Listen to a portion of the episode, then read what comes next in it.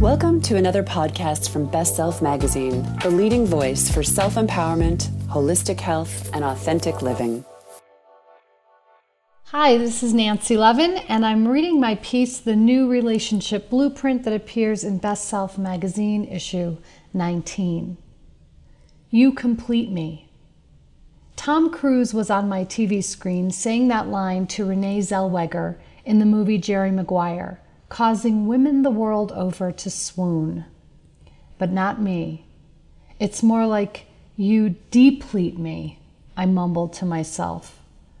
Given my marriage and divorce, depleting would actually be a very generous way to describe it, so it's no wonder I reacted the way I did to such romantic schmaltz on TV. It took me years to stop thinking I needed a permission slip to be myself and to do what I wanted. Years to discover that my life is my own and that I don't owe anything to anyone else.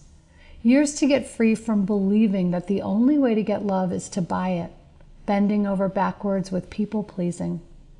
Years to live life from my own inspiration, motivation, and agency rather than in response or reaction to anyone or anything else. Is it any wonder then that I even found myself feeling nauseated sitting at a dear friend's wedding? It was a wedding like at the end of every romantic movie, times about a billion. The gorgeous, joyous, and madly in love couple exchanged tender vows, pledging their hearts and souls to one another against a sunlit waterfront backdrop. It was magnificent. And I'm sure most of the other women and many of the men were thinking, if only this could be me. Yet, as I sat there watching the ceremony, all I could think was, I don't want what they're having. I just couldn't see anything positive or realistic in that kind of marital union. A few weeks later, I told my sister as much. I feel like I'm never going to say I love you or hear those words from anyone else again at least not in the way they said it at that wedding. Truth be told, I believed I was 100% finished with romantic relationships. All I wanted was to be alone, gloriously alone. I didn't want to live with anyone ever, ever again. Living with someone meant taking another person's needs into account, and that was something I was simply not up for. In the months and years that followed the end of my marriage, I dove into all kinds of personal growth work. I learned that I wasn't very good at taking care of my own needs first, so I focused a lot of my attention there. I learned how to love and accept myself and how to follow my own desires. I investigated my shadow selves, learned who I was without a husband, and discovered that I don't have to mold myself into something I'm not in order to be loved and appreciated by others. Singlehood suited me. It was truly wonderful to have no one to answer to. I could make my own decisions, free from obligations of relationship. And best of all, I could work as much as I wanted to. For this workaholic, it was heaven. I had finally reached the place where I could say, I'm free, nothing triggers me anymore, I am woman, hear me roar.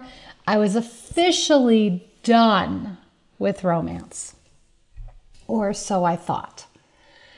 As it turned out, it didn't take long for a surprise to enter my life. His name was Aaron.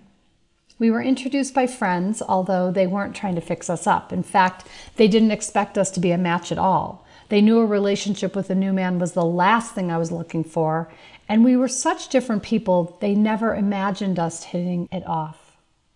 But there he was, and the attraction was undeniable. Before I could even fully process what was happening, we were together. Suddenly, I discovered that rubbing up against another human being, literally or figuratively, causes all of that I'm free, I am woman stuff to go flying right out the window. All of my old emotional issues had just been lying in wait, and I realized I'd been isolating myself in part to avoid them. Here's one of the big lessons I learned. Each of us is the common denominator in all of our relationships and will always draw others to us who will activate our deepest emotional issues. This is true in work, friendship, and family life, and it goes doubly if we're talking about intimate relationship. There's simply no way to prevent our stuff from following us around until we're ready to deal with it. While my ex husband and Aaron are very different, there are ways in which they're incredibly similar. And it's in those ways that they're similar that activate my core wounds, which are my deepest hurts from childhood. For example, Aaron has abandonment issues while I have suffocation issues. When it gets hard, I want space and he wants more closeness which triggers my need for even more alone time, which triggers his need for even more interaction. See how our wounds fit together in perfect harmony? Crazy enough, that's the nature of any healthy relationship, which goes completely against everything we learn in the Disney style fairy tale version of relationship, where everything is supposed to be sunshine, butterflies, and sweet little songs all day long. Consistent harmony usually means that there's a lot of churning going on under the surface. Why? Because our core wounds and the limiting beliefs they have installed in our unconscious want to be healed. That movement toward healing is a drive within us that can't be denied, and relationship is a perfect opportunity for that healing. After all, who holds up a mirror reflecting our own wounds back to us more fully than a primary partner? The qualities in ourselves that we've deemed bad or wrong, the shadow selves that we've disowned, usually show up as qualities in our intimate partners. In other words, what we refuse to see in ourselves is guaranteed to be called forth in those to whom we are closest. You heard me. You can stop blaming your partner because he or she is simply showing you the parts of yourself you don't want to see. And before you reach for the barf bag, let me assure you that there is good news here. Because it stirs the pot so effectively, intimate relationship can become a key teacher in our lives. It can actually become a spiritual practice, guiding us toward more awareness and freedom. My relationship with Aaron is about love, joy, sex, and all the good stuff everyone wants but it's also a way for each of us to learn more about our inner landscape and heal the hurt places within. Our relationship confronts us and challenges us to evolve every single day. Sometimes it's messy, sometimes it's graceful, sometimes it's unskilled, and sometimes it's glorious. But the most important difference between my marriage and my relationship with Aaron is that there's an ongoing conscious, collaborative conversation underway about our triggers and issues, as well as our hopes and dreams. When I say triggers, I'm talking about those reactive emotional responses that happen when we project our own shadow onto someone else. For example, I pride myself on being the least lazy person on the planet. In fact, for most of my life, I've judged laziness as a deadly sin. I can come up with a court approved list of arguments to condemn anyone I believe is being lazy. So you can imagine that I'm easily triggered when I think someone else, especially my partner in life and love, is being lazy. Aaron knows this is a trigger of mine very well. He and I operate very differently in the world. I tend to be a leap before I look person, assuming I can figure out any obstacle in my path. Aaron, on the other hand, is a much more thoughtful decision maker. He weighs all the options, contemplates possible outcomes, and then takes small steps rather than trying to make the whole thing happen in a single day. The result of this difference is that I can run circles around him productivity wise. For longer than I'd like to admit, I've been triggered by what I saw as an overemphasis on enjoying his life. That trigger would send me into reacting with overwork, as I labeled his thoughtfulness lazy. It has taken me years for me to recognize that his thoughtful approach has as much value as my impulsive one, and for different reasons. I've also learned that I've long projected my own natural laziness onto other people, making them wrong for operating in the world differently than I do. But guess what?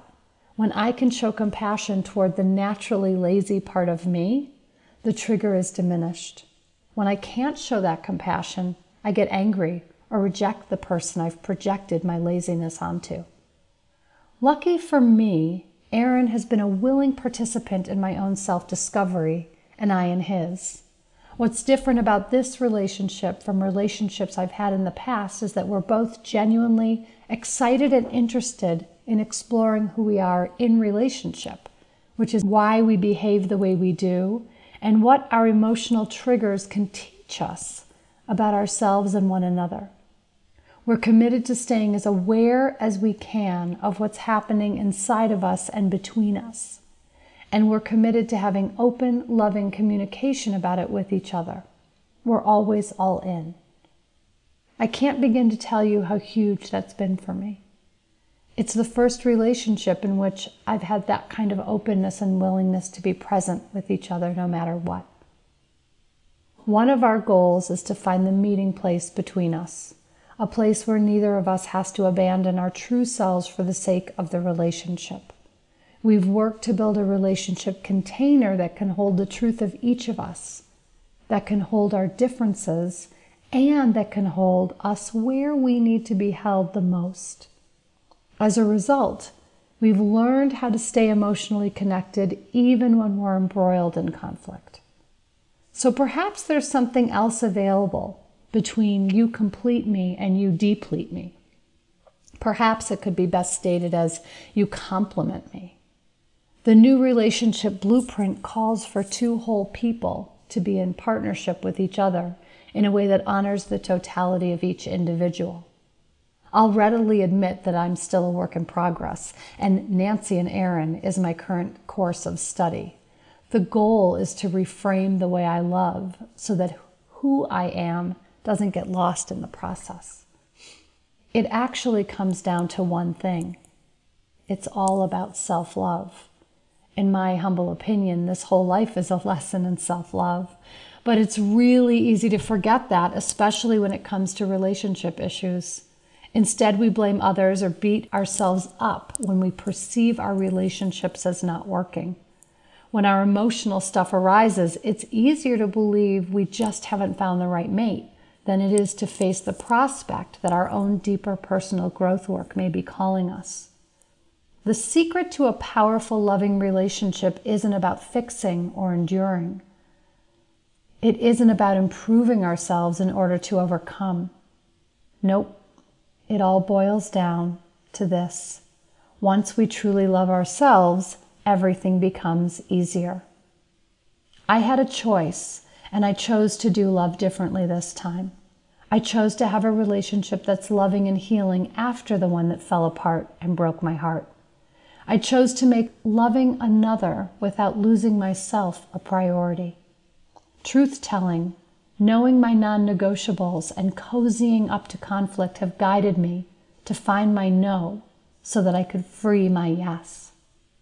I choose to trust that intimate relationship can be a container that holds the truth of each of us while being strong enough to hold our differences too.